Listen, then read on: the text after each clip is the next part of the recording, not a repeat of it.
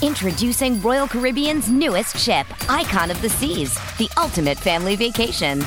The ultimate six slides, eight neighborhoods, zero compromise vacation. The ultimate never done that, can't wait to do it vacation. The ultimate chillin' by a different pool every day of the week vacation. This is the icon of vacations. Icon of the Seas, arriving in 2024. Book today. Come seek the Royal Caribbean. Ships Registry Bahamas. Does Monday at the office feel like a storm? Not with Microsoft Copilot. That feeling when Copilot gets everyone up to speed instantly? It's sunny again. When Copilot simplifies complex data so your teams can act, that sun's shining on a beach. And when Copilot uncovers hidden insights, you're on that beach with your people and you find buried treasure. That's Microsoft Copilot. Learn more at Microsoft.com/slash AI for all. It's only a kick a jump, a block. It's only a serve. It's only a tackle, a run. It's only for the fans. After all, it's only pressure. You got this. Adidas.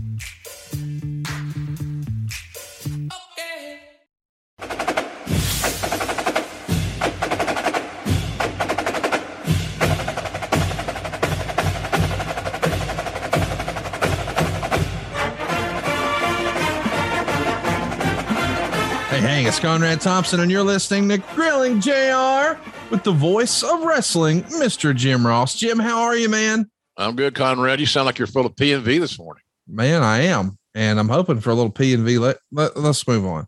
Hey, we're excited to be back here, and uh, when I say back here, I mean you just returned from across the pond, baby. Little Yeah, I- Liverpool. How was it? I'm a little jet lag. It was great.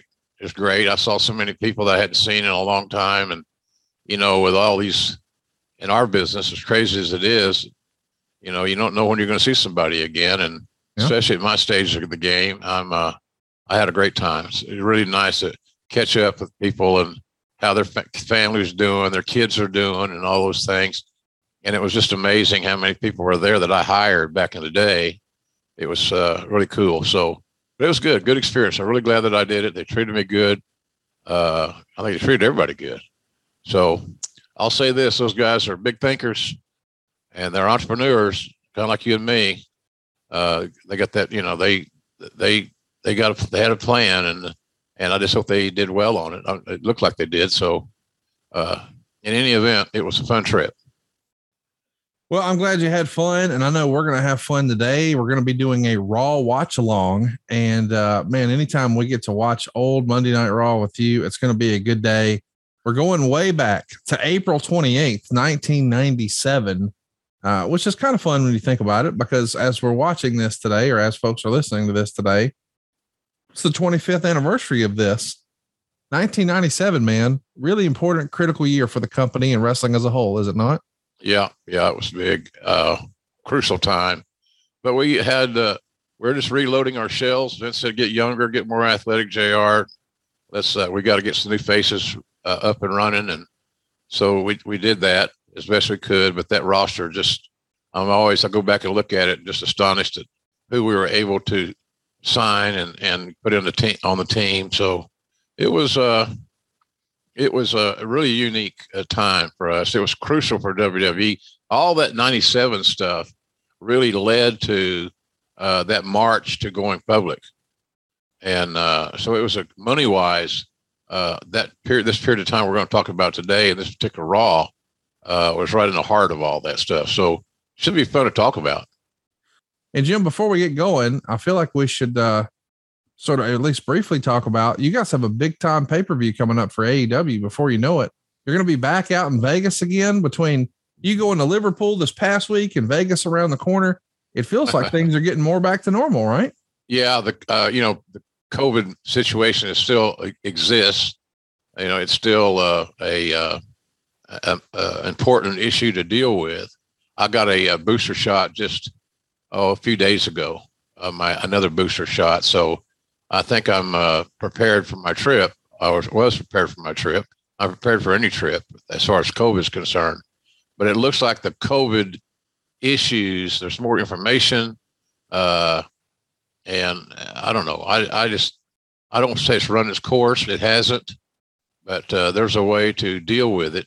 And that's the only thing you can do. I believe in science, Conrad, not politics, uh, as far as uh, this is concerned. So uh, I'm, uh, I'm, I'm, I'm pleased with where this is going. And, you know, I had no trepidation whatsoever about going to, to England. Uh, you know, I just felt like, you know, this is, this is under control as far as I'm concerned. I can still mask up. I don't have a problem masking up. So it's a, it's an interesting time for us. But I'm, I'm like you. I, am glad that it's lessening uh, somewhat because it provides more opportunities. You know, I don't know what the payroll was for the, the big show in Liverpool, but it was it had to be strong because oh yeah, they so, had a big time crew there. Yeah, big time crew, uh, and and they weren't just ham and eggers; these were big time players. So it's uh, I'm I'm uh, I'm I'm glad things are lessening somewhat. We need a break, and I think we're we're slowly getting into that. we we got a break period of time. So all good, man. It's all good. We all just got to work together, be smart, and uh, and and do what the science people with the science tell us to do. I don't have a problem with that. Well, I'm excited uh, that we're actually getting to go back and, and talk about the good old days today. So, without further ado, I want everybody to fire up your Peacock machine and let's go to season five, episode 15 or episode 17. I'm sorry season five, episode 17. Specifically, it's April 28th, 1997. Uh, I love doing these with you, Jim, and I'm going to do us a little countdown. And when I say uh, play, we'll press play. How's that sound? I can handle that. Okay, here we go. In three, two, one, play.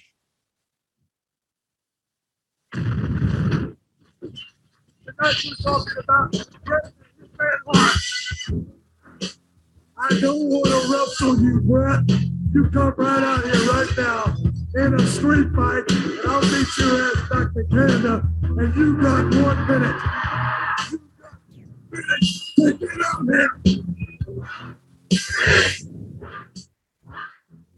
I accept. After I you're going straight to hell. If I'm going straight to hell, you're damn sure coming with me. Street fight time!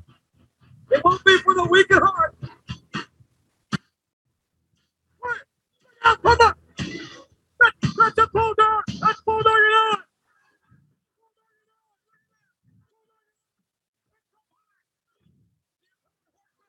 They're getting the heat on Stone Cold, Conrad. Big time.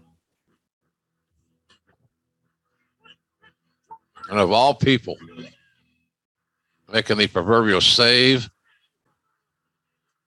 His boyhood dreams are coming true. He's swinging a chair, Shawn Michaels.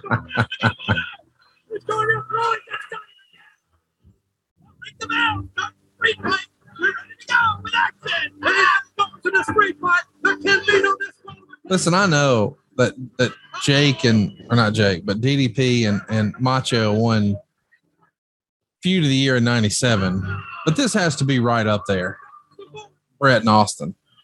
Oh yeah, that's I didn't even I was uh, I was unaware of the uh, the the other match you talked about DDP and and Macho Man, and I got no disrespect for those guys, obviously, but they're great stars and they've established their legacies. But I don't know how you pick uh, any feud of that year over Austin and Bret. I, I don't see how you could do it, and I'm biased, so so take that for what it's worth this really was magic what we're seeing here. This is still the build of Stone Cold Steve Austin. Of course, at this point, let's track it here with the ambulance. Let's go, Tracy. Going straight Let's go.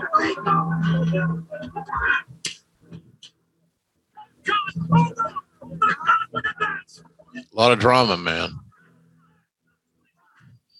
I told the world that I would ship Bret Hart straight back to Canada, and that's exactly what I did. Wait a minute. There you go. Hold it,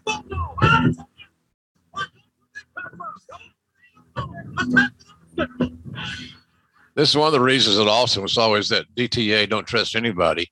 So when he he got saved, it was not that often. Right. He didn't have that many allies. Brian Pillman. It's good to see Brian, right? Great to see Brian, especially given their shared history. And now here, here we start the show. But what a recap, a three minute little video to get us going, to catch us up on what happened last week. But that really was um, maybe one of the best. And correct me if I'm wrong here, but this is a few weeks into the new look and feel of Monday Night Raw. But it feels as if Vince Russo is getting more and more writing power or whatever you want to call it behind the scenes. But that sort of thread that went throughout the show, where you don't just see the main storyline of the top star once or twice, you see them throughout the show. That's ultimately what's going to help you guys win the war with WCW when you do it not with Steve and, and Bret, but with Steve and McMahon, right? Yeah, yeah, that was with with Steve is the key thing. Quite frankly, sure, sure. He was he was just getting hotter than hell, and people were buying into it. Well, that to look at that pyro was really uh brings back a lot of cool memories. It was an unbelievable change, you know, from just the old open we had with Monday Night Raw with just the giant letters, and now we've got the Titantron and the big pyro and uh, the, the new entrance and and really a new attitude, for lack of a better word, um, to go from Monday Night Raw to Raw is War. It's a totally different approach here. You got a different feel, different look strong 18 to 34, 18 to 49 year old male demographic. That's what we're seeing here. A lot of guys, and there's ladies there too. But our the, the crux of it was we were dominating or or still building that uh, 18 to 49 demo, which is still coveted by all wrestling promotions. Yeah, and here we see Brian Pillman coming out. Of course, he's who helped close the show with Steve Austin last week. Now, in real life, behind the scenes, Meltzer would say Bret Hart underwent arthroscopic knee surgery on April 23rd uh, at a hospital in Calgary, but his planned surgery to repair his wrist, initially scheduled for 424, didn't take place.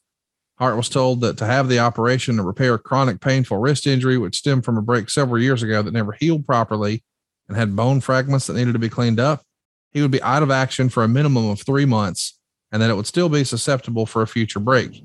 Because of both factors, Hart decided against the surgery until after he retires as a full time wrestler. So that explains why we did the whole ambulance deal because Bret's going to have to have surgery and take a little bit of a break. Yeah. Let's, ta- let's tag in Pillman here and see what he has to say on the mic. But I'm here to tell you there's a sensitive side to Brian Pillman and quite frankly, I'm very, very deeply religious.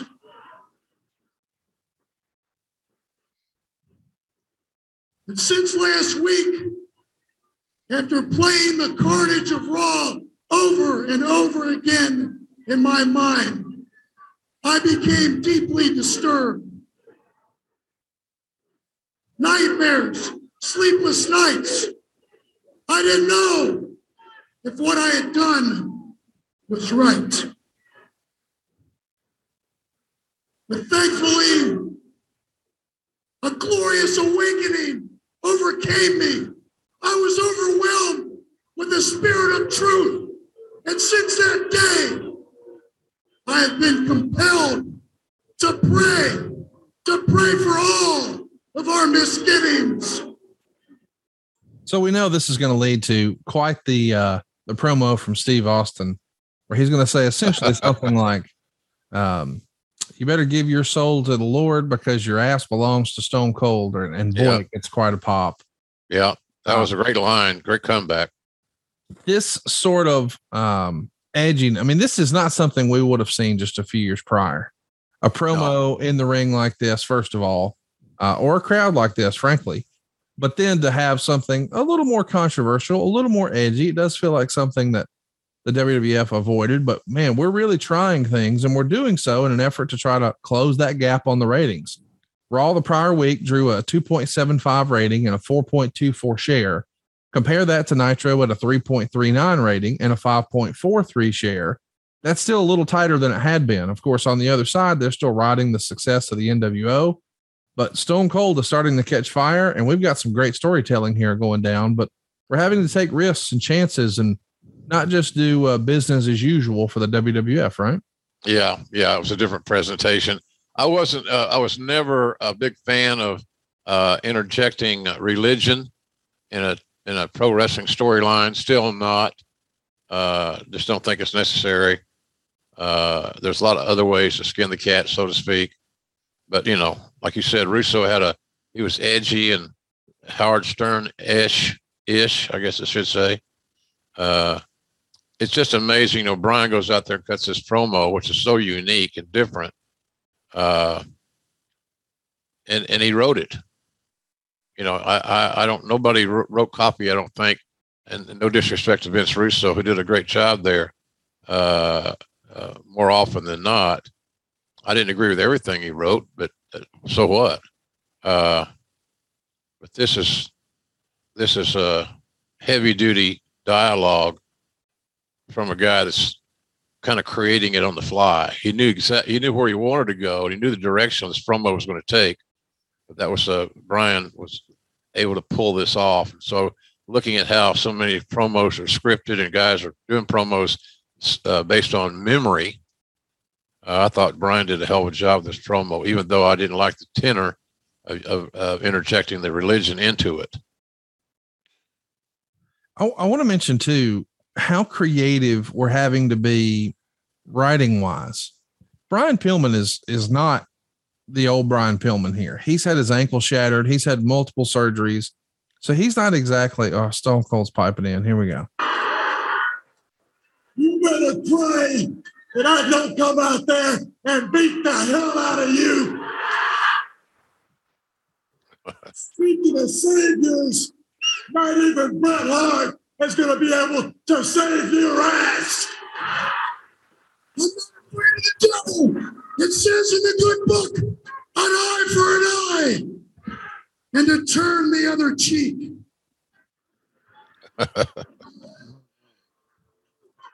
Oh no, that's think- not what we expected.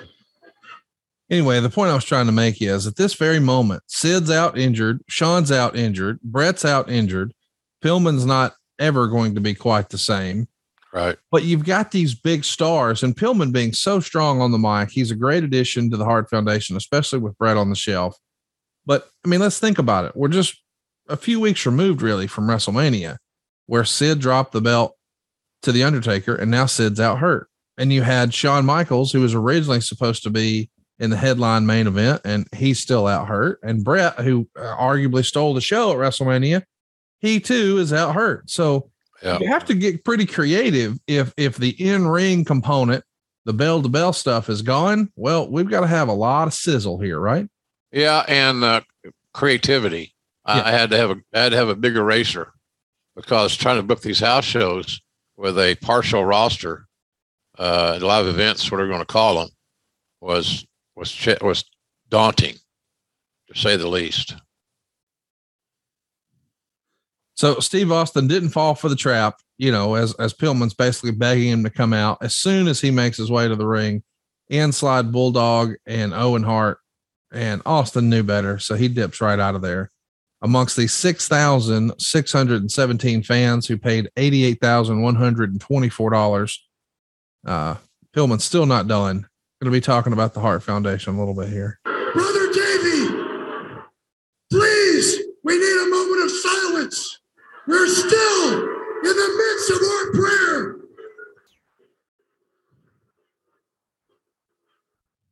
Before we were so rudely interrupted, I'd like to finish our moment of prayer because let me mention Meltzer would write this weekend house show business was huge. Uh, April 25th at the Kiel Center in St. Louis did 8,335 tickets for 139 grand. The next day in Kansas City, they had 9,750 fans for $164,000, which, by the way, makes it the largest gate ever for pro wrestling in Kansas City and one of the two or three largest crowds ever the next day in Sioux City, Iowa, they had 2,687 fans for 47,000 bucks.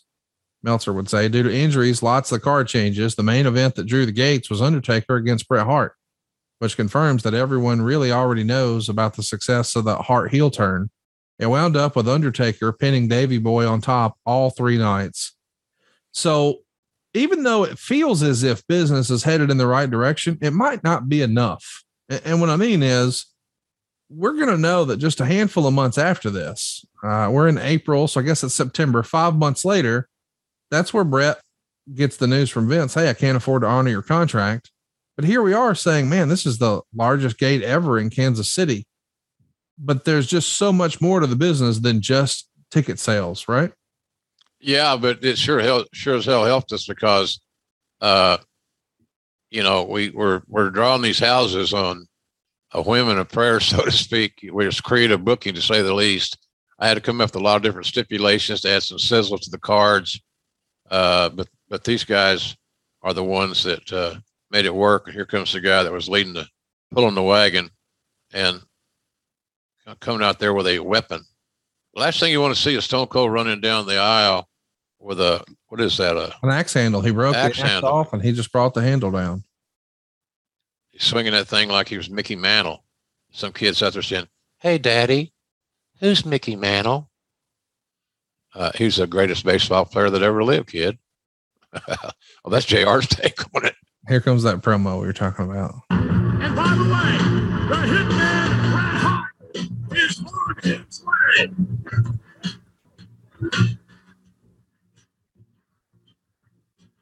I don't know where the hell you're going, but you better give your soul to the Lord or somebody because your ass is mine.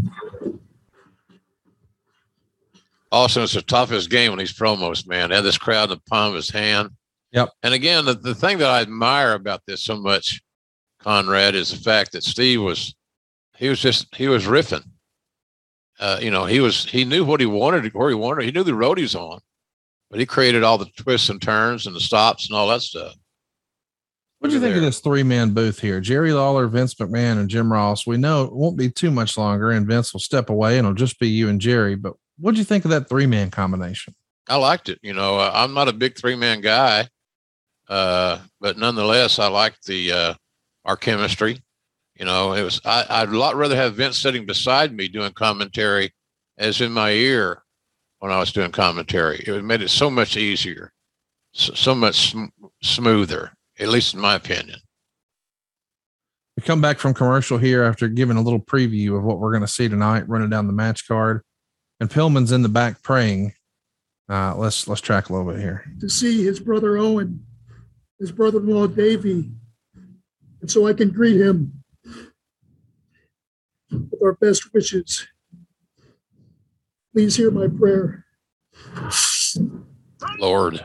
Meanwhile, back in the ring, here's Flash yeah, Funk, the, for, the, the the former Two Cold Scorpio. What'd you think of the Flash Funk gimmick? I didn't mind it. You know, he, uh, Charles Scaggs is his, his given name, as Granny yeah. would say. Uh, hell of an athlete. Yes, sir. And a, and, a, and a tough guy, too. He was not just a high flyer, flip flop and fly dude. Uh, he had, he, he's a tough dude, I promise you. And uh, so Charles was a good get for us. I think Charles, I think I may have hired Charles uh, through the recommendation of Vader, if my memory serves me correctly. And I think they became buddies in Japan. You just go find them where you can, man. Well, we try some things that don't always work, and here's a shining example of that. The former Billy Gunn is now Rockabilly, and yes, you don't have to adjust your television set. That is the Honky Tonk Man right here in the Attitude Era, 1997. I guess we're eight days into the Rockabilly gimmick, and it's DOA already. Uh, he he lost the debut against uh, the real Double J at the pay per view, uh, beat him the next night on Raw, and now this. I, get that on some level we may have our arms around. Okay, the smoking guns time is over. It's time to do something different, and mm-hmm.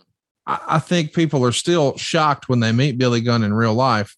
This is a, a man and a half. He is Hulk Hogan's height and size, but people don't feel that way for some reason. Maybe because he was a part of a tag team, but I'm sure Vince sees a guy like that and says, man, there's got to be something here. And we know ultimately exactly.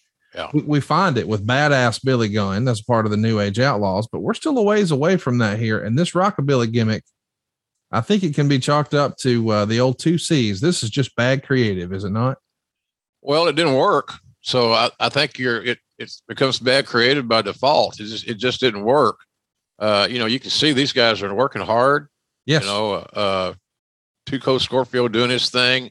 Uh, Rockabilly You know, Billy Gunn, like you said, he's a big, magnificent athlete. He still is a son of a bitch. Yeah. I don't know. You know, he's he he's ageless. He looks better now than ever. Um, and, and obviously he's uh, 25 years older than he is right here, which is pretty remarkable when you think about it. It's amazing those two rugrats of his were probably just, uh, you know, I don't even have they're even born. Quite frankly, I don't have those kids are young, they're in twenties, but they they got some potential as well. The Gunn Club, uh, the Ass Boys, yeah, the Ass Boys, uh, the son of Ass Man, and that's not uh, the license plate that uh, that Kramer got his hands on on Seinfeld. Ass Man. What companies would you want to work for? Just Capital is a nonprofit that tracks which companies are a force for good. Companies like Bank of America, which just earned the prestigious Just Capital 2024 seal. Bank of America is ranked number one in the banking industry and number one for their ongoing commitment to workers, offering best in class benefits, including a minimum wage of $25 an hour by 2025. Visit justcapital.com to learn how a just business is a better business. Furnished by Just Capital. Just Capital is a nonprofit that tracks which companies are a force for good. Companies like Bank of America, which just earned the Just Capital seal. Bank of America is ranked number one for ongoing commitment to their workers with initiatives like Sharing Success, which awarded 97% of their teammates additional compensation, nearly all in stock. This is the program's seventh consecutive year, awarding more than $4.8 billion in total. Visit justcapital.com to learn how a just business is a better business. Furnished by Just Capital. Talk to me a little bit about doing business with Honky Tonk Man here in 1997. You know, listen, I, I know a lot of people online have pretty strong opinions one way or another, but you can't deny that that guy had so much success in the WWF in his first run. I mean, he had white hot heat. He was one of the biggest heels in the entire business at that point. So yeah. it makes sense that you would say, okay, well, let's bring him back. He had such well, success. You, you try to catch lightning in a bottle, Conrad. You knew that the guy had a resume or he was very successful and headlined some major events, had great uh, placement on uh, at WrestleManias and so forth, for example. Uh, you just hope that there's there's something that you can, you know, recapture, uh, and that happens a, an awful lot in wrestling. It ha- it's happening. It happens today. I mean, it's not nothing new. So uh, uh, I'm a I was hoping that would click. You know, I, I did some broadcasting with Honky. He he was a he was a natural at it, quite frankly. Uh, a lot of guys didn't like him. I, I had no issue. I've never had one issue with uh, Wayne Farris. He's just an old school guy. And when you get to those old school guys, the first thing you got to overcome is their lack of trust to the office. And he didn't trust the office, and and maybe rightfully so. But uh, I never had any in my role. I never had any issues with him. I remember taking him to South Africa, and uh, he, him he and I broadcasting, and he he was for a guy that had not done it. He was a natural.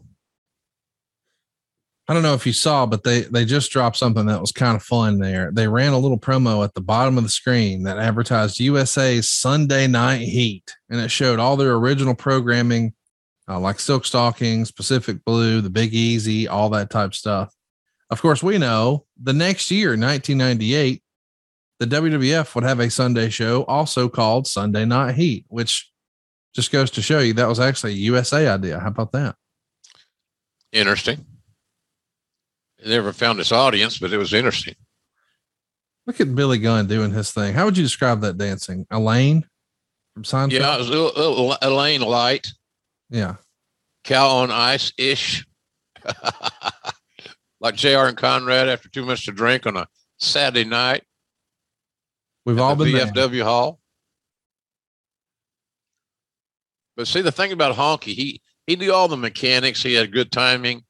Uh, so he needed to be at the right place at the right time for that old bump to take place, and which led to this. Yep, there's the pin. Flash Funk gets the win, but I think uh, Rockabilly's probably got something to say about that. I haven't seen this in a long time, but I bet that guitar over in the corner comes into play. I'm just guessing. You reckon? yeah.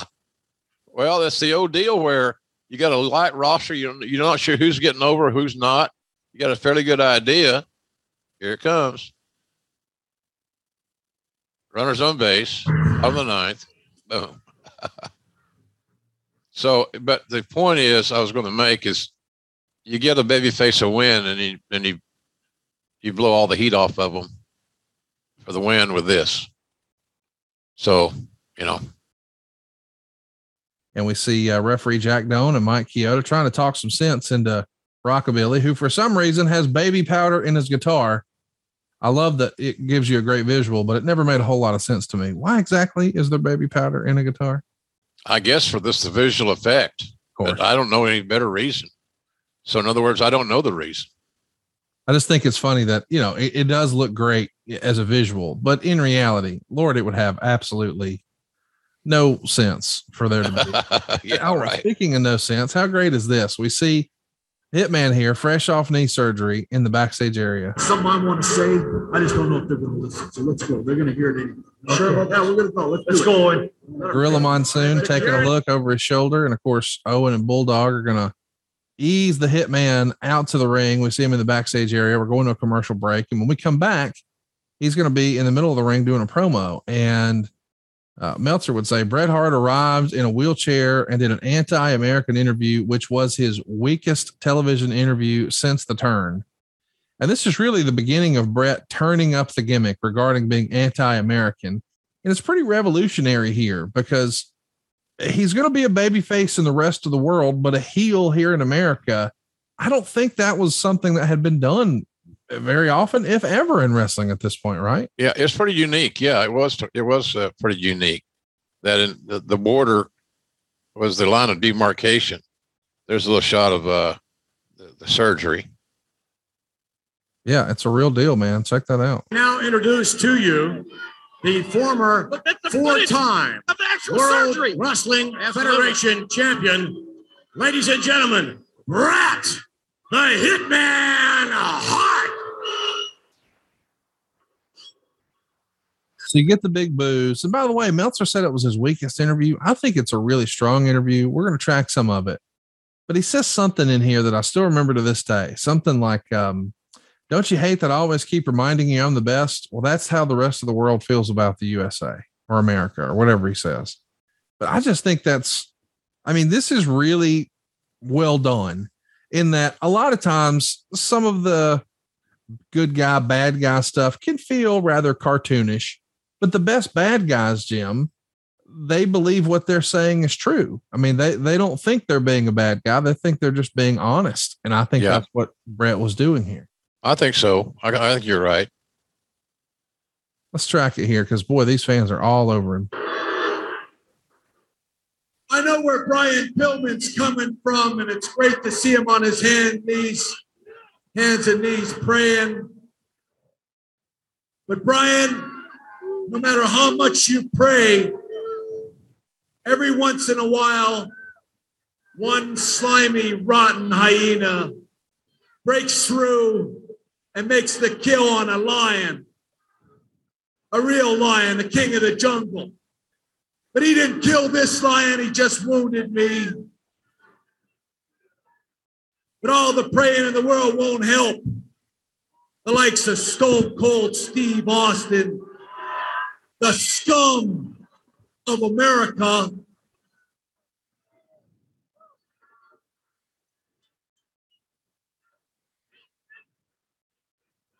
You know, I realized last week when I was wrestling Stone Cold Steve Austin that it wasn't just one hyena, because hyenas don't hunt by themselves, it's a whole pack. That's what you signify to me. You're all just a lousy, rotten pack of lousy, stinking hyenas. Now he's testifying. America, the American wrestling fan. Huh, you're a disgrace around the world. Around the world, they'll still appreciate heroes and they appreciate someone who stands up for the truth. And that's exactly what I stood up for. I was a real hero and I stood up and I told you the truth. What did I get for it? all those years of service, what did I get? I found that lousy stinking creep in the ring trying to rip my leg off, trying to end my career.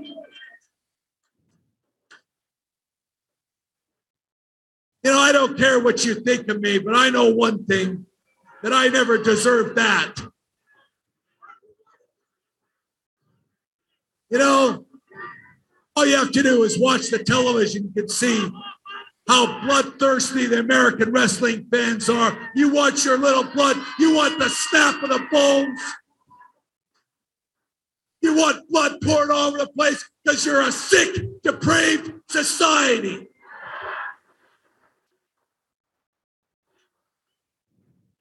I think this went a little long.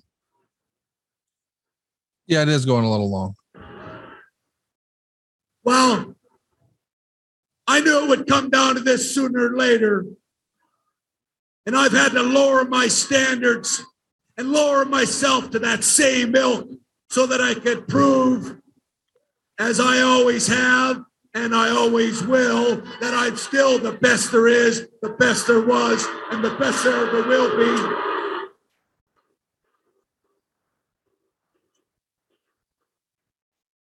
Aren't you sick of that? Don't you just hate that? But I keep talking about how I'm the best. Yeah. Well, now you know how the rest of the world feels about the United States of America.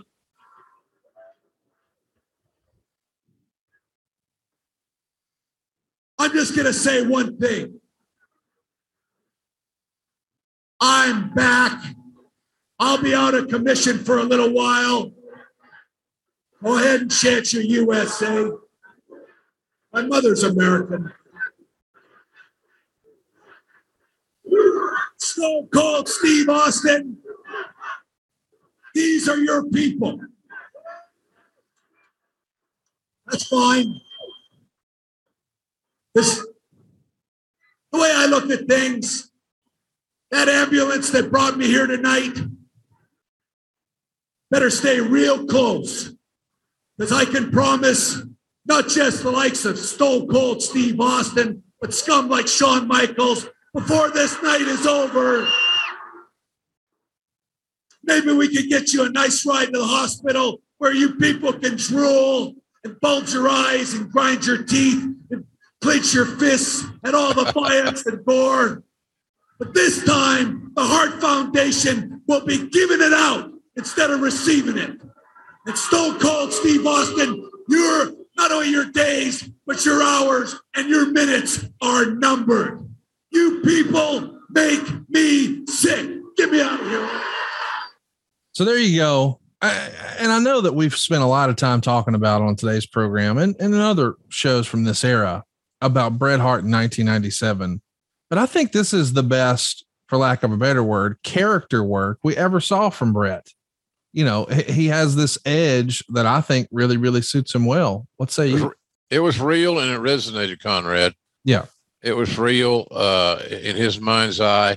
Uh, one of the things that always works is the fact when a heel is speaking the truth in their mind and they're so convic- con- convinced that they're right that uh, they they can't nobody can change their mind and that's the thing about it you know we didn't hear anything that Bret said that wasn't uh, in his mind true and all, the audience also knew that uh, you know that that's just a that duncan leslie was one of our schedulers there's dunk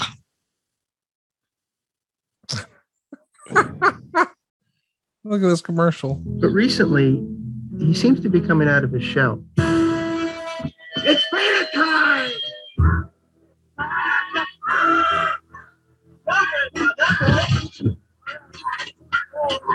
He's starting to scare me. It's probably some post-mortem thing.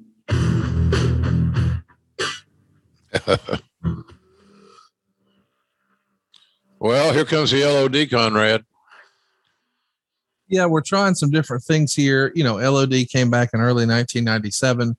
They're going to get, as Bruce would call it, a fresh paint of coat in time for WrestleMania 14. But we're still trying some things here and hope that we've got the uh, the Road Warriors of old. And I think we're actually going to see a replay where Henry Godwinn unfortunately, suffered a broken neck from the Doomsday device, which is always been one of the scariest looking maneuvers. I recently talked to Jake and DDP about their finishing maneuvers, the diamond cutter and uh, the DDT. And I asked, was there ever a finish that they were hesitant to take? And boy, they did not mince words. The Doomsday device was not something they were tickled to do. Yeah, a lot of guys had that, that those thoughts. You had to hit it just right. Your timing had to be impeccable, or uh, the worst thing you could think of is going to happen, and that could be a broken neck. And well, I tell you what, if you set Henry Godwinn down, you know you've done something because he was one tough old bastard. I'll tell you, big, rugged dude. Sure was glad to have him on our team, and I was glad to have these two guys on our team too. Furnas and LaFon. Dirk Furnas and Phil LaFon only going to make it three minutes and 46 seconds here. Let's hear their promo. WN. WN. I don't know. I can't figure it out. We take pictures, we sign autographs. These people don't realize that we're international superstars and they can't cope with our style. And Doug, what's uh, what do you think the major difference is between your team and the Legion of Doom? I'll tell you the biggest difference is we're professional wrestlers. They come out here dressed like clowns. You know, the other thing is the fans. These guys play a home game every night they wrestle. If we had that kind of support, we'd be we'd have the championship belts right now. Very frustrating. So the gist is of that interview, hey, these guys aren't over. Um, which is an interesting approach. Oh, the fans just don't know that we're international superstars. You know, we're ready to take pictures and autographs. It's yeah, it's a different approach, is it not? Yeah, but we didn't do a good job of uh, uh, uh, featuring Furnas and LaFon. Uh, they should have had a bigger build. They should have been made to, to mean more before they uh, made their debut. I mean, you know that the LOD is going to get the win. Okay, so that's nothing unusual. Uh, they win. They won most of their matches, uh, but uh, I, I liked uh, LaFon and, and Furnas. I thought maybe I made these mistakes before. You know, getting guys that came from Japan and especially all Japan in those days. Uh, you know, maybe we get them too late. Maybe their their their bodies are just not going to re- re- rebound like you want it to. But I'm, I'm not. Re- I don't regret ever hiring them and signing them. I thought they were two class acts, but they were banged up, and they were more banged up than I had the knowledge of. If that makes any sense, they passed our physicals, but still, the wear and tear. Sometimes you can't measure it until you get in the heat of battle.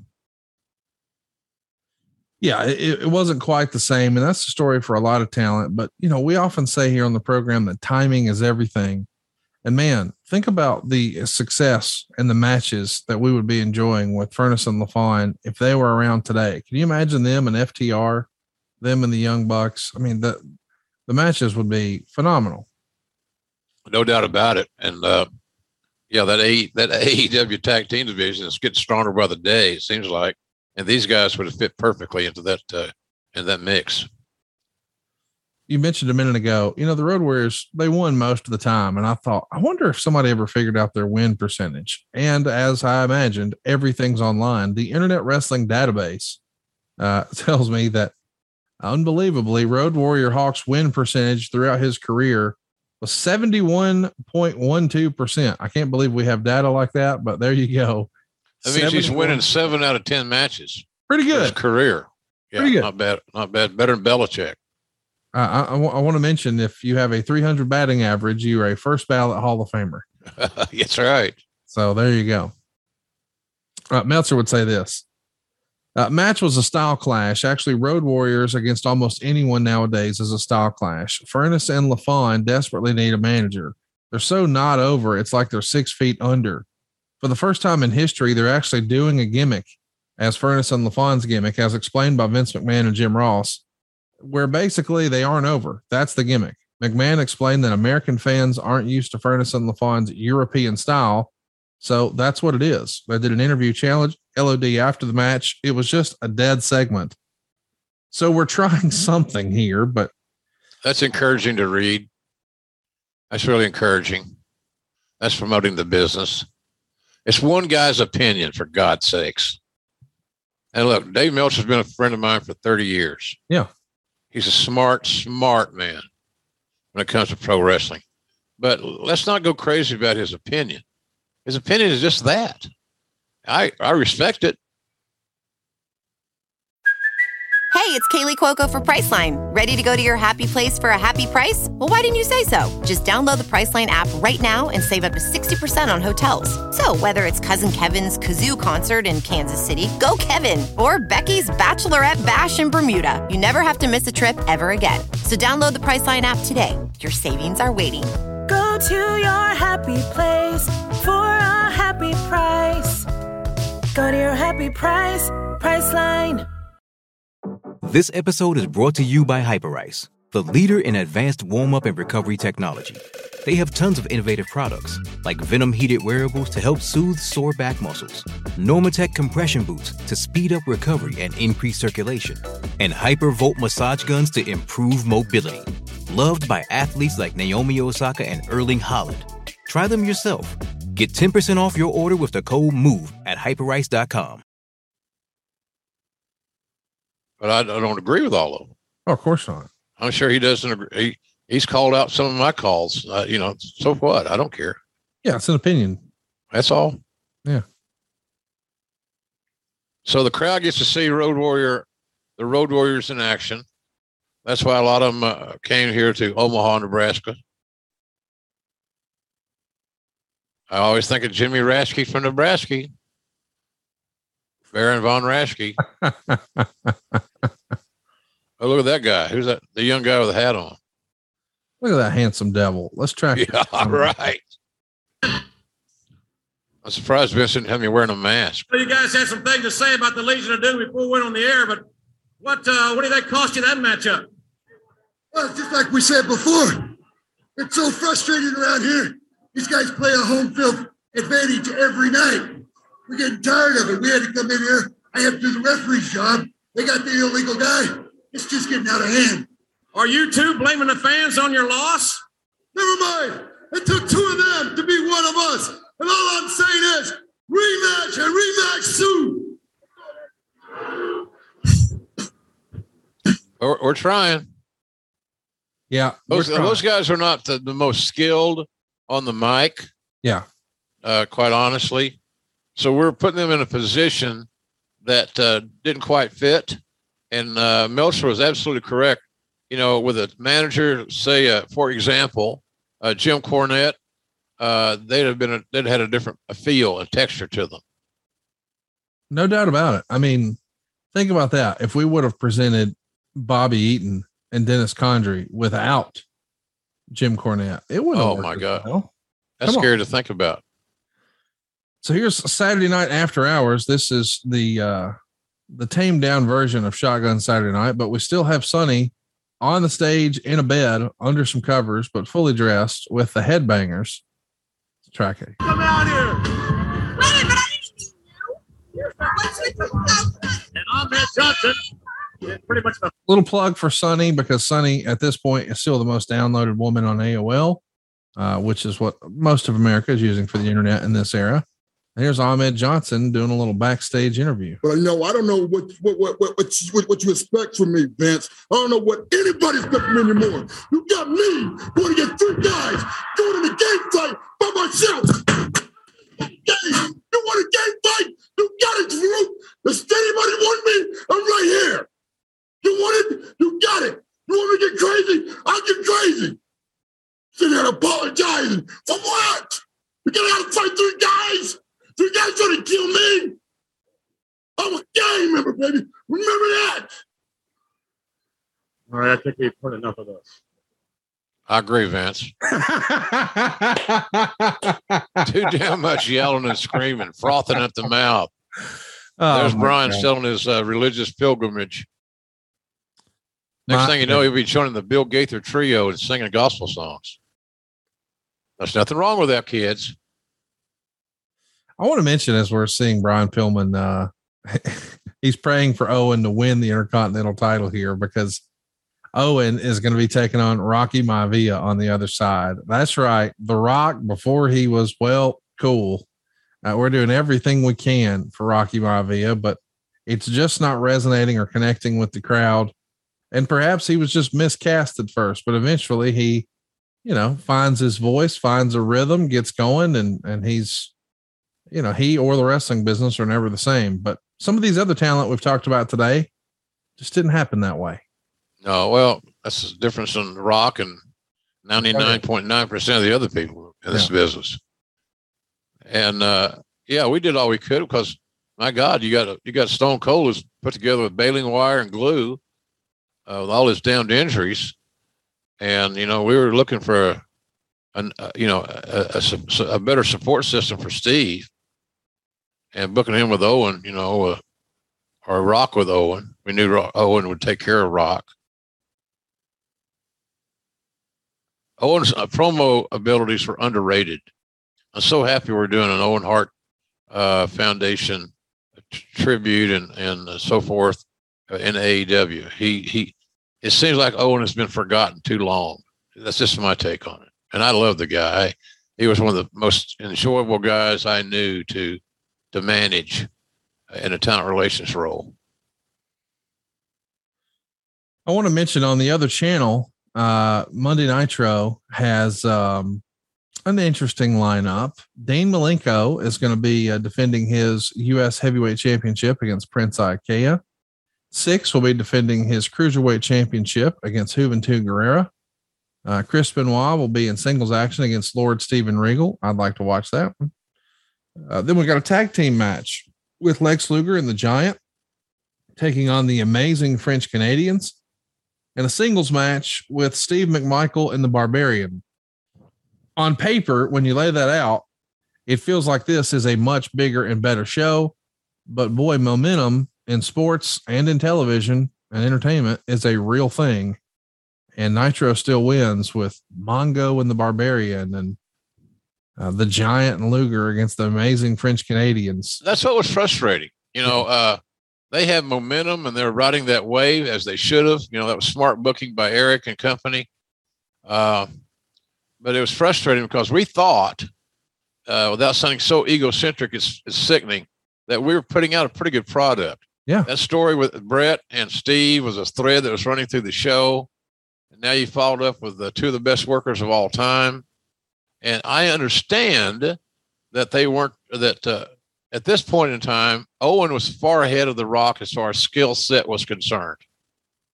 But you look at, uh, you look at these two guys, and it's it's not hard to see that a, a six five athletic uh, third generation guy is someone you want to invest and invest heavily in.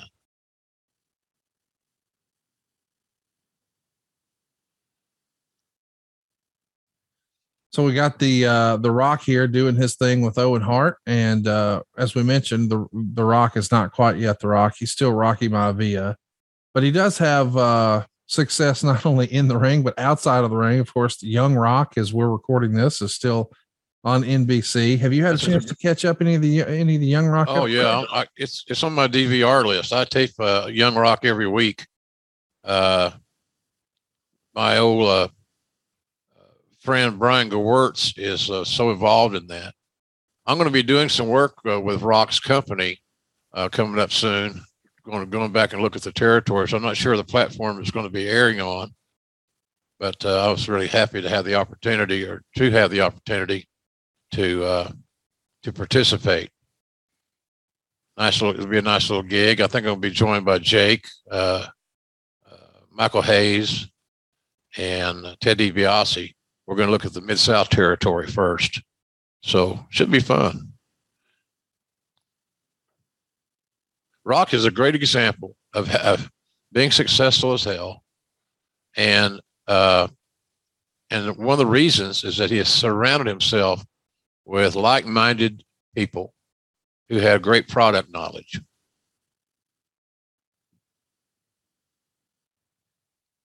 the Rock uh, has uh, clearly exceeded all expectations, but I know that when he first debuted, you called him on commentary and, and, and every chance you got the opportunity. Oh, this is a blue chipper, blah, blah, blah. And you told us about having lunch with him and, and all the ladies coming to check and see if he needed anything. So you knew he had that intangible it. Yeah. But did you think maybe you had done too much too soon? Because that is a story we'd seen with a lot of folks in wrestling where they got too much too soon and it, it never really connected. And we know he ultimately did. But when you saw people chanting "Die Rocky Die," and it just wasn't working as as well as you guys would have hoped. Yes, well, no, of course not. Uh, he was a baby face, positioned as a baby face, and you bring into the ring and you got fans chanting "Die Rocky Die." Your uh, baby face thing's not working. You know, you don't have to. You don't have to do a marketing study to figure that out. Uh, but he's uh, we just we miscast him in that deal. It's not a big deal because he hit the ground running with uh, the Nation of Domination, and the Nation of Domination did everything it was supposed to do. It created individual stars, and including the biggest star of all in in uh, Dwayne Johnson. But sometimes you just don't know. Uh, and you know the audience, we've kind of preconditioned the audience to be, uh, you know, a little combative and and and uh, all that stuff. So I don't know, man. I, I'm a I'm a big believer that sometimes you got to try something because you think it's going to work. It feels like it should work. All the boxes are checked. So here's something you don't see a lot anymore, uh, Conrad. Uh, working a body part. Rock is selling uh, as if he is in great pain, and I'm sure that he was in this in this world. But Owen is such a great heel. The body part is the left leg. I like that. It just ties the story together. Nice small package. I read in uh, Dave Meltzer's obituary of uh, Scott Hall where he talked about how um, he had a he being Meltzer had had a conversation with Sean Waltman about how Sean really taught or Scott really taught Sean how to be a television wrestler, saying specifically when you're working with an enhancement talent, don't just hit him with all your moves. Right. Grab a hold because that gives the announcer an opportunity to stop calling the action and start putting you over. Exactly. And that is such a little piece of wisdom, such a valuable little nugget, but I'd never seen it in black and white like that before.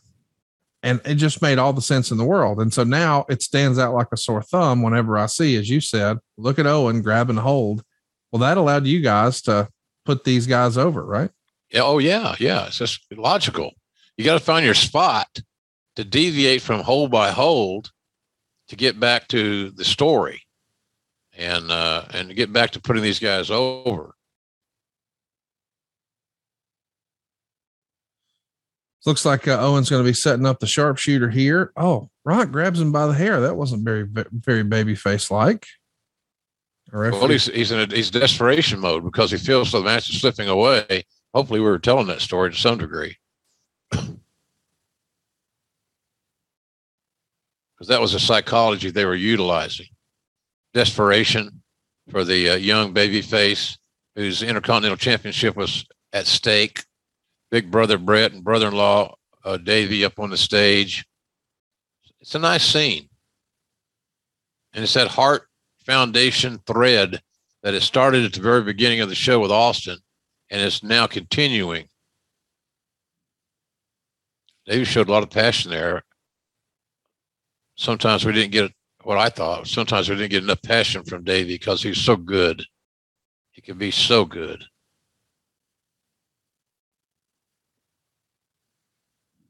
Man, Tim White. Wonder what he's up to these days. He lives down here in Florida. I get a I follow him on Facebook. Follow a lot of our guys on Facebook because you kind of keep up with their pictures and their families and things like that. So, but he's doing well. Timmy's in his 70s. He was another tough guy. He didn't want to screw around with his ass. It's uh, pretty fun to see early rock here because, you know, I mean, you and I have spent a lot of time uh, through the course of our podcast venture here together seeing rock when he was at the top of his game, but when he's really still finding his voice, if you will. Uh, it's it's really fun to go back and see sort of before he was a star. And you see things like uh, just a moment ago that Irish whip where Rock released Owen in uh, nearest to the corner he was throwing him in. In other words, too many guys use an Irish whip, and they let they let their opponent go uh, on the good side, uh, uh, or I'd say the bad side. There's a cover, not much of one, but it's desperation again. Uh, but you, you want you, I, Cowboy taught me that a long time ago. You know, if you're going to give somebody an Irish whip, take them take them past the halfway point in the ring diagonally, so they have shorter distance to travel. Therefore, they have a shorter distance to be able to uh, uh, change their to change their to change their direction or, or to go to Plan B. Davy Boy's little celebration dance was tremendous. Yeah, he had Davy during this time was showing great emotion, and that's kind of what Vince was looking for out of Davy all along. Nobody ever ever doubted Davy's ability to work. He was a great worker. He looked like a million bucks. Oh, yeah, Owen is uh, has won the Intercontinental title, and but Davey really got into this thing. There's a Bret with a very rare smile during these times. Owen's going to carry that belt until he drops it to Stone Cold at SummerSlam with the whole uh, busted pile driver situation. But this is a, a big moment for Owen, and yep. it's got to be a bit of a uh, teachable moment for Rocky Maivia. He came in, won the title, arguably too soon, too much too soon. Fans were rejecting him. And now it feels like when the belt comes off of him that maybe this Rocky Maivia experiment is over.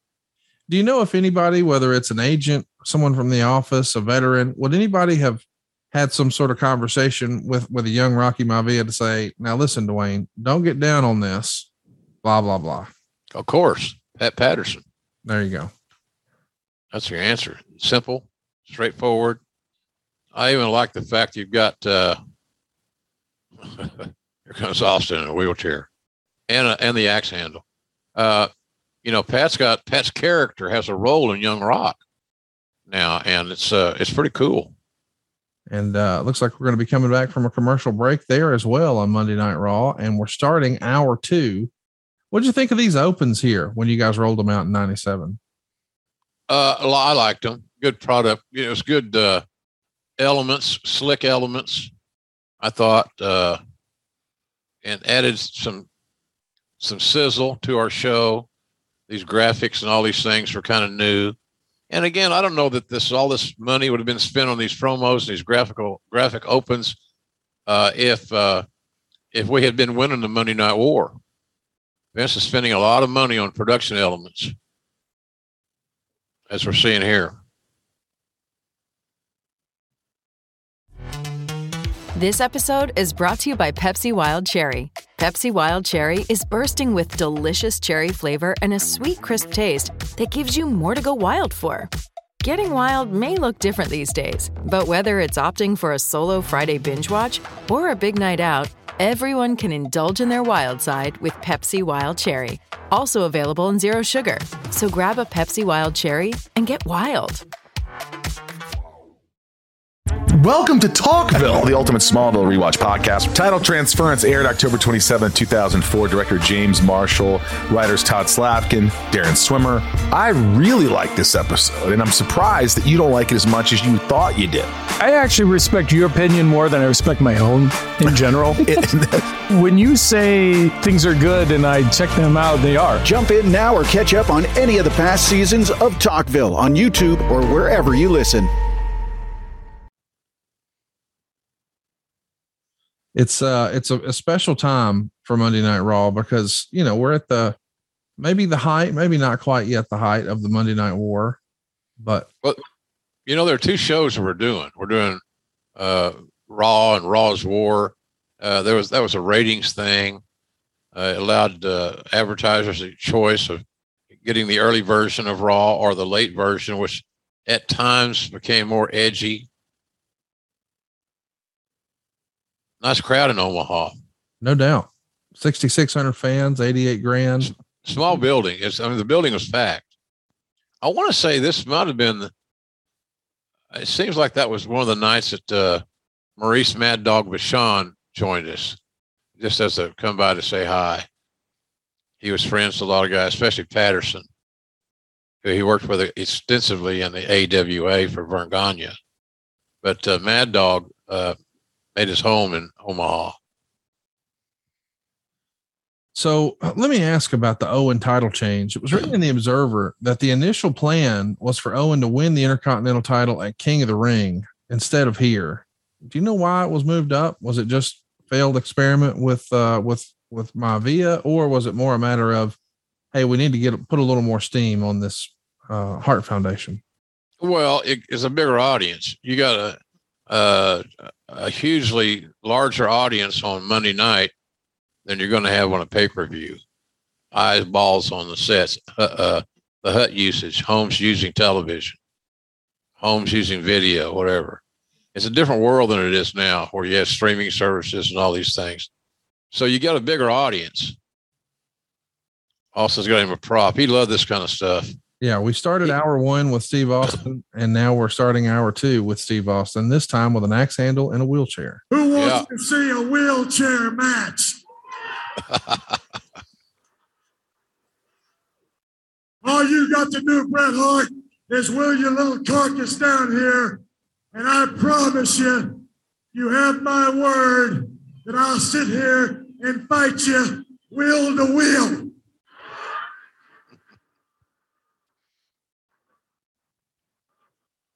I take that back. I ain't going to promise that because I'm a lying SOB. I'd come out of this wheelchair, stomp a mud hole in your ass, and walk it dry. This whole thing, every single one of you Harts, Brian Pillman, the whole thing is designed because the last thing, the last thing you want to see is Stone Cold Steve Austin as the World Wrestling Federation champion. He was, he was talk about my people. Harder than donut grease, man. And see my people. On May the 11th, on May the 11th, The Undertaker you will indeed see the coldest day in hell. Because come hell or high water, four, five, ten, fifteen, or 20 Harts, I'm going to be there and I'm going to whip the Undertaker's ass. You're looking. You're looking at the next WWF champion, and that's the bottom line. Stone Cold says so. It's Stone Cold Steve Austin. You know that ambulance that I rode in tonight? Well, before the night is through, you will be riding in it. all busted up in pieces. And that's the bottom line. So, in other words, stay tuned, kids. It's every one of your answers. I love this thread, man. We're keeping it going. Austin and Bret are all over the TV it's giving people a reason to stay tuned, or they yeah. switch to the other channel and watch Mongo and Barbarian. well, you're all over that Mongo Barbarian thing, ain't you? well, it's just amazing to me that you've got all this talent here. Yeah, oh, I know. Look at here. Speaking of talent, his war. Yes, he's back in the United States. Let's show you why, ladies and gentlemen. He was held against his will in the country of Kuwait. As we take you now to footage from Good Morning Kuwait. Vader, watch this now. Feel fake, huh? Does that feel fake? Does it? Why don't you come down tonight and before I kick him, I'll kick your. Okay. All right. Don't. Hey, we're not here to be insulted. I'm not here to be insulted. Take her sitting there saying, "What the hell, Leon? God Almighty!" Well, it was kind of old school to defend the business, but uh, boy, he was not loving the way that uh, played out for him, was he not? No, none of us were. I can tell you, if I was on the phone once during that period of time about this matter, I was on the phone 50 times. And thank God Jerry Brisco was over there to keep the rudder in the water, so to speak. He went way above the uh, call of duty to say, to say the very least. So I thought our three men did, but we're see how, how things have changed. We're how, how tight quarters, fans right behind us. Where you know the only thing I used to get really pissed when people would that grab my hat or slap wow. it or yeah, it's just it's so annoying. Now they got more room. Send a package here on Shamrock. And so I'm going to work to be the best, to challenge myself. It's another chapter in my life, and it's a different challenge. On the threshold of his greatest challenge, Shamrock relishes the opportunity. And I can tell you this the WW is going to be the, the biggest challenge I've ever had yet. Okay? Because I'll tell you this it's not just going in and, and wrestling, the whole tree that goes with it. It is going to be probably the most difficult thing that I've ever, ever tried to do. A brief glimpse of Shamrock has been nothing short of impressive.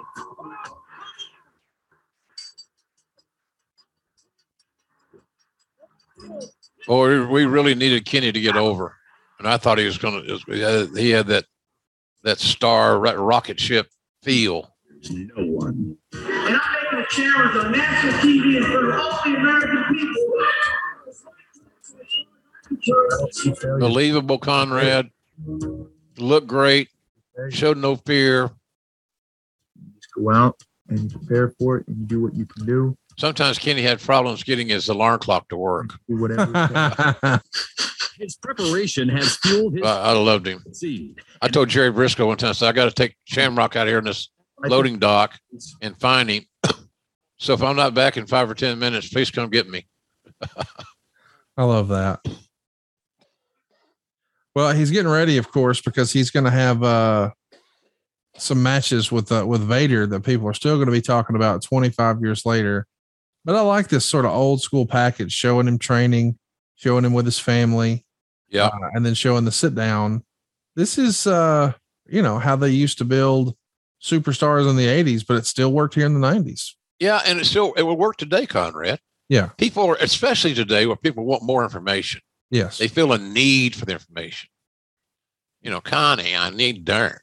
Meltzer Obviously. called that video. They aired a Ken Shamrock video, and it was the best thing they've done with him to date. and this is uh, something a little different. It's the Road Dog. I need working hard on the go, but the hands on the clock keep spinning too slow. If I never hear this song again the rest of my life, You'd be good with it. I'll be very good with it. So we tried. We saw him before as the roadie. Of course, the original plan was we were going to reveal that he was the real singer. Uh, that didn't come to fruition. Jeff Jarrett walked out. We never really got to pay it off. Just about the time that Jeff Jarrett's going to show up in October of uh, '96 over in WCW. Well, what do you know? Our buddy Brian Armstrong, Brian James, uh, Jesse James, as they're calling him here, he's going to debut the WWF on Superstars and start telling everybody, no, I was the real singer. And now he's trying to do that here. Of course, ultimately with this gimmick and rockabilly, seems like an odd pairing, but maybe not with the country music piece. But they become the new age outlaws and exceed all expectations. All of them. But that is not the plan. That's 1998. 1997, the plan is Vader kicks your ass in a minute and 34 seconds. Here we go. Well, you keep trying things. Yeah, you you keep to. trying things, and you know, throwing the throwing the hook in the water and see if you get a bite. Because again, just exactly like Billy Gunn, we knew that Road Dog was a hell of a talent. He just had to fight. He, he- and we had a great story, great story, a great program for him to be involved in, Connie. But heck, you know, uh, we just had to give it a shot. And if he's if he got over somehow, there's a spark of getting over as a, as a baby face. First of all, I never thought that was going to work either because Brian is a great heel. He knows how to, to general a match, lead the match, and so forth. Well, this has got to be a, a challenging sight to see that big smelly son of a gun step in the ring, and he Well- know he knowing he's going to go over. The challenge is going to be for you because after the match, I think Vader's going to have a little interaction with you. And I was going to whip his ass right there, but we were on live television. I was that close, got that that close. you didn't want to uh, expose the business, you know? No. Or his he, he was he was uh, heaving. Pronoun boy. Are you an assassin or an errand boy? Uh, Road Dog had great fire. I love that about him. Still do. He's passionate. He's a podcaster, right? Yeah, man. Just started a podcast with Ryan Katz. I think now they're probably three episodes deep on Oh, You Didn't Know.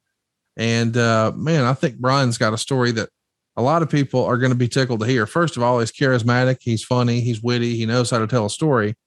But man, from growing up the son of Bullet Bob, surrounded by all his wrestling brothers, and then going to serve our country and doing enhancement talent for WCW and being the roadie Ooh. for Jeff Jarrett, and then all of this stuff that we're seeing here, but then the New Age Outlaws and the struggles with the drug addiction. But more importantly, most recently, man, a, a pretty big player behind the scenes for WWE not too long ago, the head writer of SmackDown. So you're going to get something pretty unique and pretty special with that Oh You Didn't Know show. So check that out anywhere you enjoy podcasts. And you hear JR really going off about Vader here. Let's track it. What we can say, he showed that poor Kuwaiti national, the broadcaster, who quite frankly was scared to death. Well, I'm not scared to ask you some questions. That's what I'm are you doing, Ross? What are you doing? What's he doing? Jim Ross going up to grab a word. The man they call Vader. Well, now he's got to be the stupidest man in Omaha. I can tell you this, JR will be confrontational.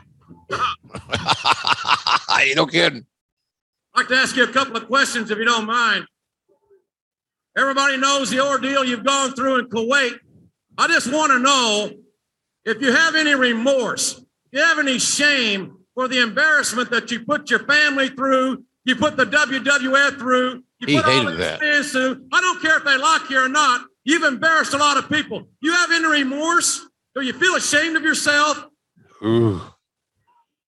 I'm living on the square. One time, once and for all, I went to Kuwait to do a job, and I happened to do my job. Because you're booked with The Undertaker. You're going to do the job. oh, like, like this then. So it's And Bruce. to you one last time. I apologize for nothing. I apologize to no one. All right, a second question, if you have the moment here. As long as you've been in professional wrestling, I'm sure you've been asked a zillion times if wrestling is fake or not. Now, I'm not going to ask you that question because I don't agree with the question. But don't you think you overreacted just a little bit when this guy in Kuwait asked you? Uh, what a hell of an interview. That kid's got a future, Conrad. Nuts or what? Hey, Big Mouth, you know what? I can finish that interview that I started over in Kuwait with there? you right here and right now. That wouldn't be advisable. You know what I'm saying? Oh, look at Big this guy, man. What are you, a big tough guy from Oklahoma? Is that what you are? I'm doing my job. I'm asking questions. That's all I'm doing. You're doing. here acting like an idiot. I'm not out here to be insulted by you or anybody. Not by him, not by you, not by the WWF, and certainly not by all these spoonheads out in the audience. I'm just doing my job, asking a question. Don't you think you overreacted? And I'm telling you that you're stupid and you need. I don't. I don't need that. I'll tell you that. You need maybe for me Hey, listen. to finish off what I started in Kuwait. Maybe that's what you need. No, I don't need. Maybe that's exactly. Now look at this, what McMahon. you need. This, look at this. All right. Uh-huh. Hey, come on. Hey, come on. Where's the kid Shamrock? Shamrock's in there. Boy, Ken Shamrock saved your ass. Yeah, you did. Belly to belly suplex for Vader. And uh, I love that he uh, pulled your glasses off, pulled your hat off. And I love Yeah. that it was off mic, but you could still hear him saying or hear you saying, Leon, that's enough. Hey, what, Conrad? What you, what, you know, your buddy here ain't that bad. That was good stuff, man. good stuff.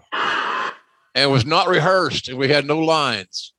We kind of knew what we wanted to get to. And Kenny, uh, great spot for Shamrock. Oh, yeah. He got a hell of a pop. Big Pop throws the mic down. We're off to the races. I like, I, like I said earlier, with all the injuries that we had, and especially on the baby face side, and some of our other young baby faces just continue to evolve and mature like Dwayne.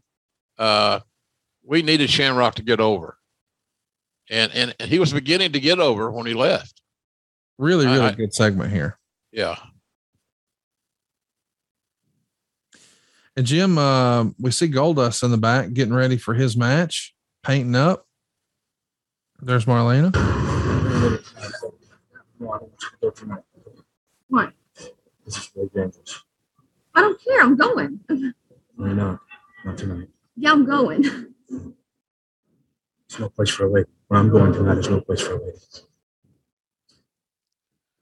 I think we'll be coming back from a commercial break here, and we're doing a little bit of a uh, a tease for in your house. And all these years later, they've still got the uh, the bumper sponsored by Super Castor Oil, and uh, we uh, we know that we're on our march for our next big pay per view. Of course, uh, June is King of the Ring, but we had in your house events in both April uh, and in May.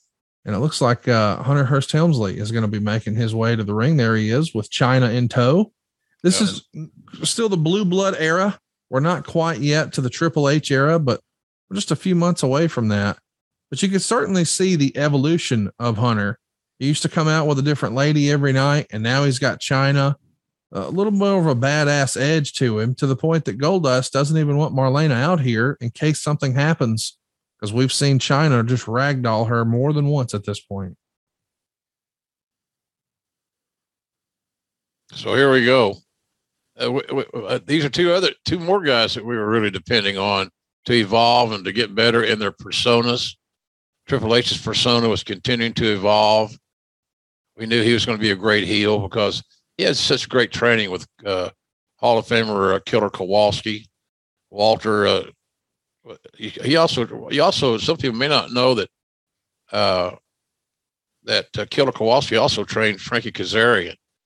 And I think that Frankie Kazarian is one of the most underrated talents in the business right now. Oh, no doubt. He's been so good for so long. Yep. I want to mention this is a big opportunity, this show we're watching here, Monday Night Raw, because uh, even though we've been talking about what's happening on the other channel, this is one of those eras where, and I believe because of the NBA playoffs, we started to see some schedule shuffle, meaning Nitro was on an hour earlier than normal, and it was only one hour. So as a result, Nitro does a 2.7 rating because it's not the normal time, it's early, and it's only an hour. Meanwhile, Raw does 3.44. Think about that. We're not head to head, so it's not quite the same. Mm-hmm. The prior week, uh, well, it didn't look like this. As we said earlier in the sh- in the show, you're starting to close the gap. You did a 2.75 the week prior, but this week with no Nitro head to head, buddy, it's a 3.44. So you're getting some people to sample your product, and boy, you're trying to monetize it. You see right now, there's the hotline. You're you're hammering that.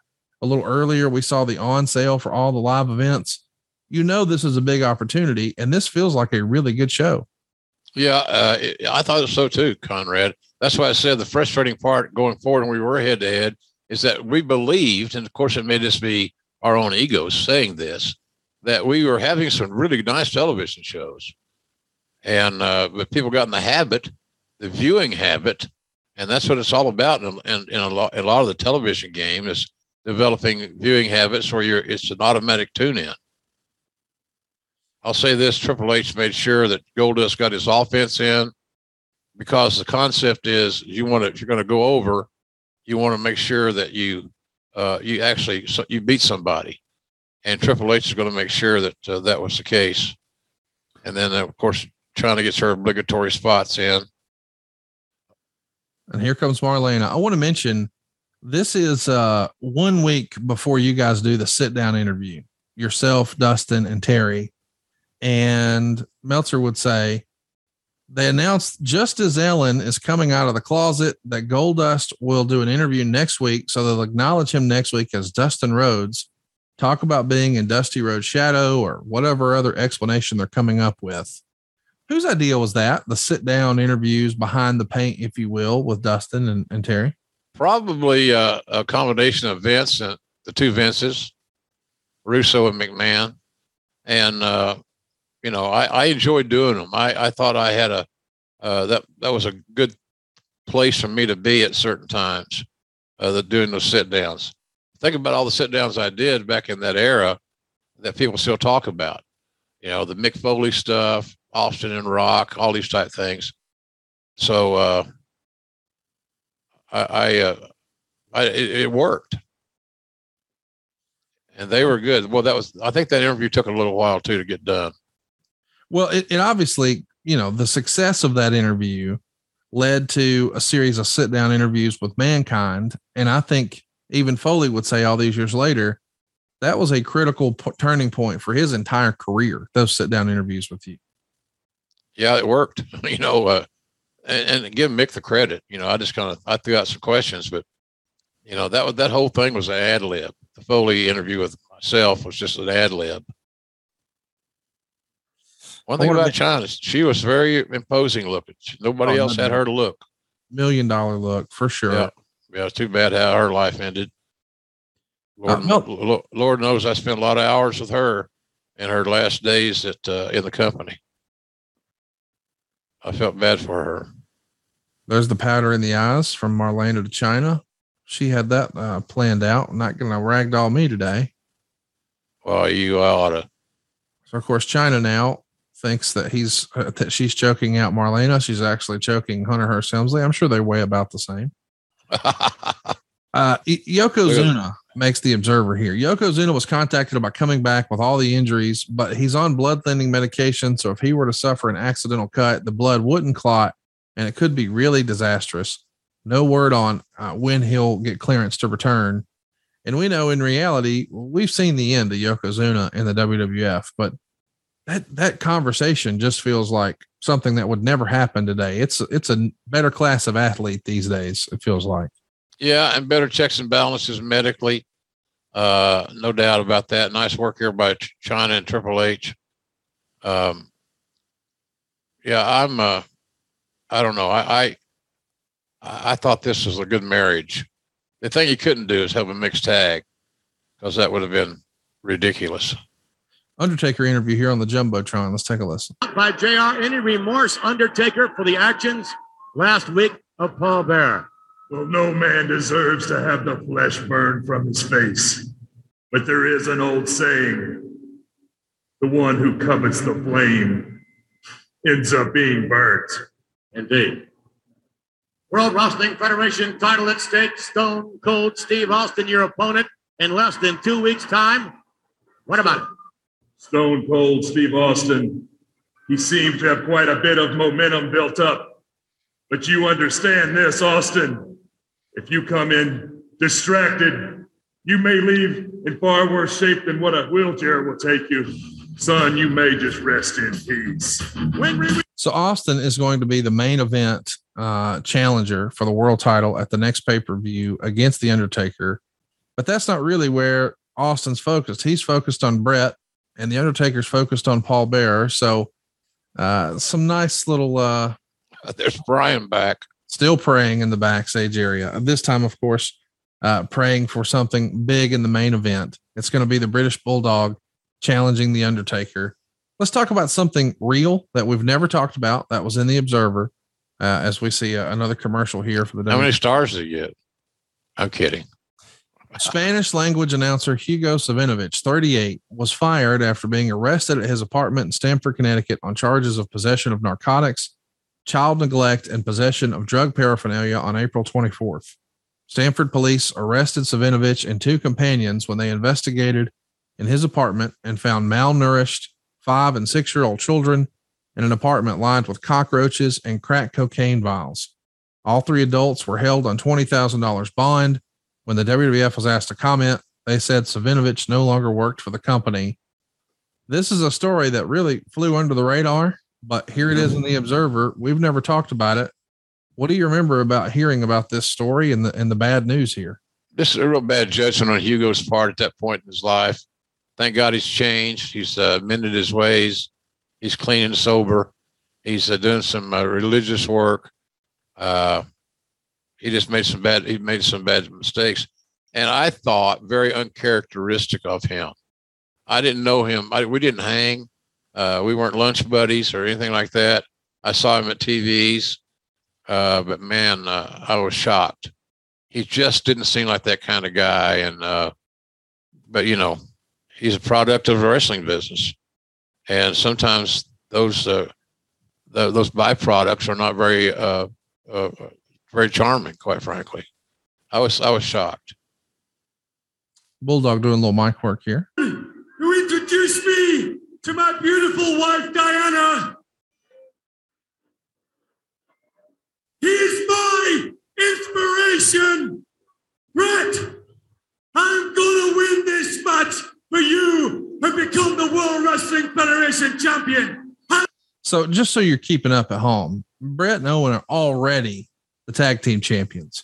Earlier tonight, Owen just won the Intercontinental title, and now Right. Bulldog is going to try to make it a clean sweep, a grand slam, if you will, and win the world title uh, from the Undertaker here in our main event. Um, of course, we're going to get a return here. Jim the Anvil Neidhart is going to come back, join the company, and be a part of the Hart Foundation. Uh, whose idea is it to bring back Anvil? It's been said over the years by Bruce Prichard that this was usually a conversation that happened where Stu would call Vince. Is that the way you remember it? Oh, that happened a lot. You know, Vince Vince had uh, a lot of respect for Stu, and uh, you know, the Anvil have been kind of off the radar, and it, it's the same thing. There's been three guys we've talked about in this show that you want to see if there's lightning in the bottle: Billy Gunn, Road Dog, and the Anvil. Uh, God, I remember the first time I met Jim Neidhart. Uh, he was brought into the Mid South by Cowboy largely because he was a world class shot putter, and Cowboy's youngest son, Micah, uh, was a highly regarded track and field uh, athlete prospect. So when when uh, Anvil was not in the ring, he was oftentimes at Watts' house there in Bixby, Oklahoma, uh, helping you know uh, Micah Watts learn the more technique and so forth as a shot putter. So uh, you, you just hope that well the all the issues that they allegedly had before they made their last departure was behind them and now they get they are getting a second chance will they take advantage of it or will it well or not so uh but the other thing too is that we're we're running so deep in this Hart Foundation thing that you know anvil and, and uh, Bret were uh, you know they're they're married at the hip for a long time Oh yeah. so, and of course, Anvil's a Bret's brother-in-law. I mean, it, it had a lot of checked a lot of boxes, but I'm not so sure that Stu uh, didn't have a a phone call in that one and uh, asking Vince to book Anvil. You know, Stu had grandchildren. You know, there's grandchildren to take care of, and and his daughter and all that stuff. So, I admire that in Stu. I had a lot of fun hanging around Stu from time to time. the uh the reason Jim is coming back, or at least it's speculated in the Observer, is because Brian Pillman is still not ready to return for in-ring action. And they had a bunch of six-man tags scheduled on the house shows and even all the way up to King of the Ring uh, for the Hart Foundation. Now, originally, I think in theory it was going to be Bret Hart and uh, Owen and Davey, but maybe when Bret goes down, they think, well, Brian can do it and Brian can't do it. So here comes Jim Neidhart. So it winds up being Jim Neidhart, Owen Hart, and the British Bulldog in those six man tags. it worked out very well because it got us to Calgary to the Stampede. And that's still one of my favorite events I've ever broadcast in my life. Uh, the atmosphere was amazing. Just being in Calgary during the Stampede, being able to go walk the fairgrounds, have one of those giant turkey legs and uh, corn dogs and all those things was pretty damn cool. Pretty damn cool indeed. Big shot there in Omaha. Uh, as we said, 6,600 fans there in the ring. Uh, we're, as we come back from commercial, British Bulldog did his patented standing suplex where he just holds the Undertaker upside down for quite a while. Yeah, it takes a lot of strength, Conrad, and balance. It's not easy. It looks like a spot, but it took a lot of strength, and I got uh, Davey a, a near fall. And now the same thing the guys are still using today. They always want the three count when they know it's not there. Big choke slam by the Undertaker. Bulldog got up for him right there, boy. Well, he's the Clint Eastwood. Is this guy in black? Oh, and Everybody's- enough. That's enough. So now we're going to get a DQ, of course. The Hart Foundation double teaming the Undertaker. But I bet, you know, since we've promised and been promised all this ambulance talk, we're going to see something here. Let's track it. Like a pack of wolves, carry the hate for the Hart Foundation.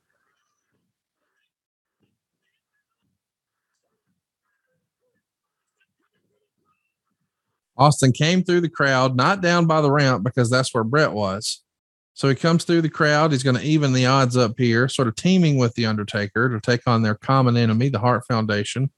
Even though they're going to be opponents In uh, just a couple of in, weeks. in, in, in two weeks. It's, uh, that was good writing. I thought good creative. They, they got married back together.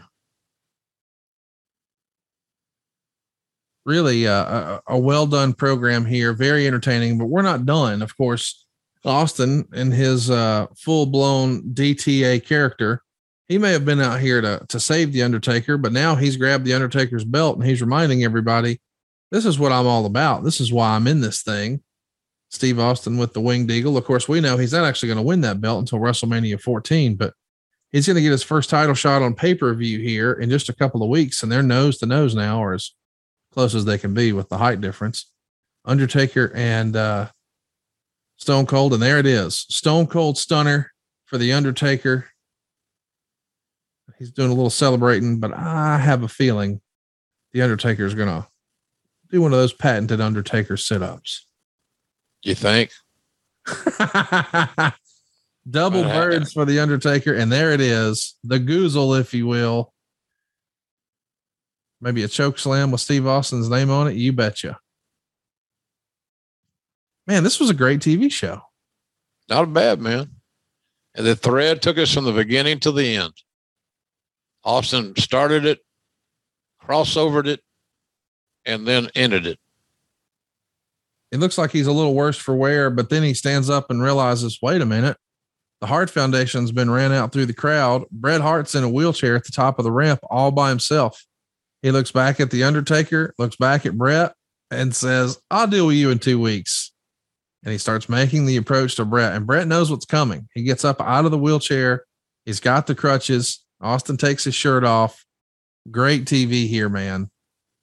Love that shot too. Shot from over Bret's shoulders. You can see Austin making that slow walk up the ramp.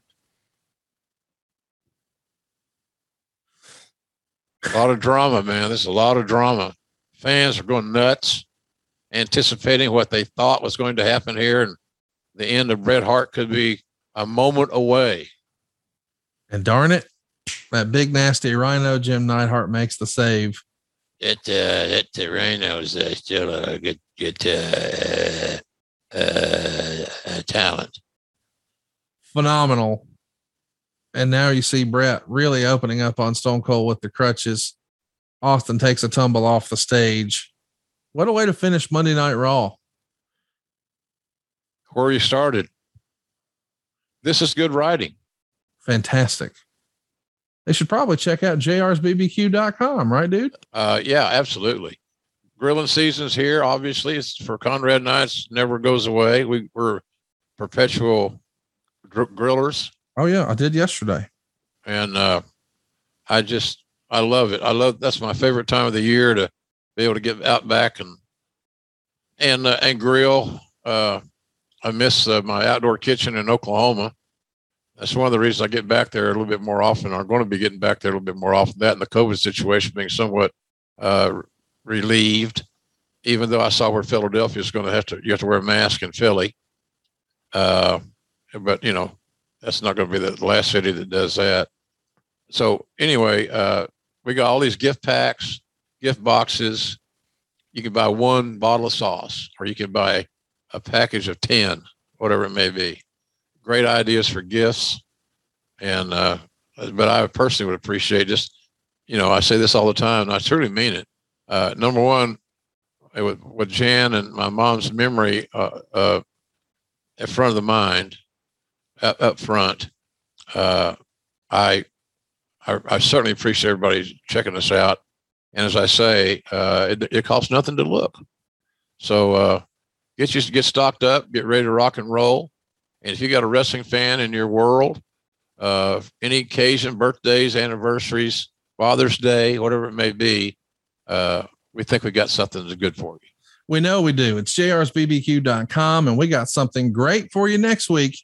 We're going to be talking about The Rock's 1996 and 1997. Stay tuned Lots of more fun coming your way each and every week right here on Grillin' JR with the voice of wrestling, Mr. Jim Ross. Thanks for listening, everybody. We're grateful and we appreciate you. We'll see you next week. Hey, everybody. This is Dan Besbris, host of Fantasy NBA Today, a daily fantasy basketball podcast. We cover every box score from every game, every day. Plus, bonus shows on buy low opportunities, players to stash, schedule analysis, and really anything you could need to smash your league into deliciously tiny pieces. Catch the Fantasy NBA Today podcast, part of the Believe Network, on YouTube or wherever you listen.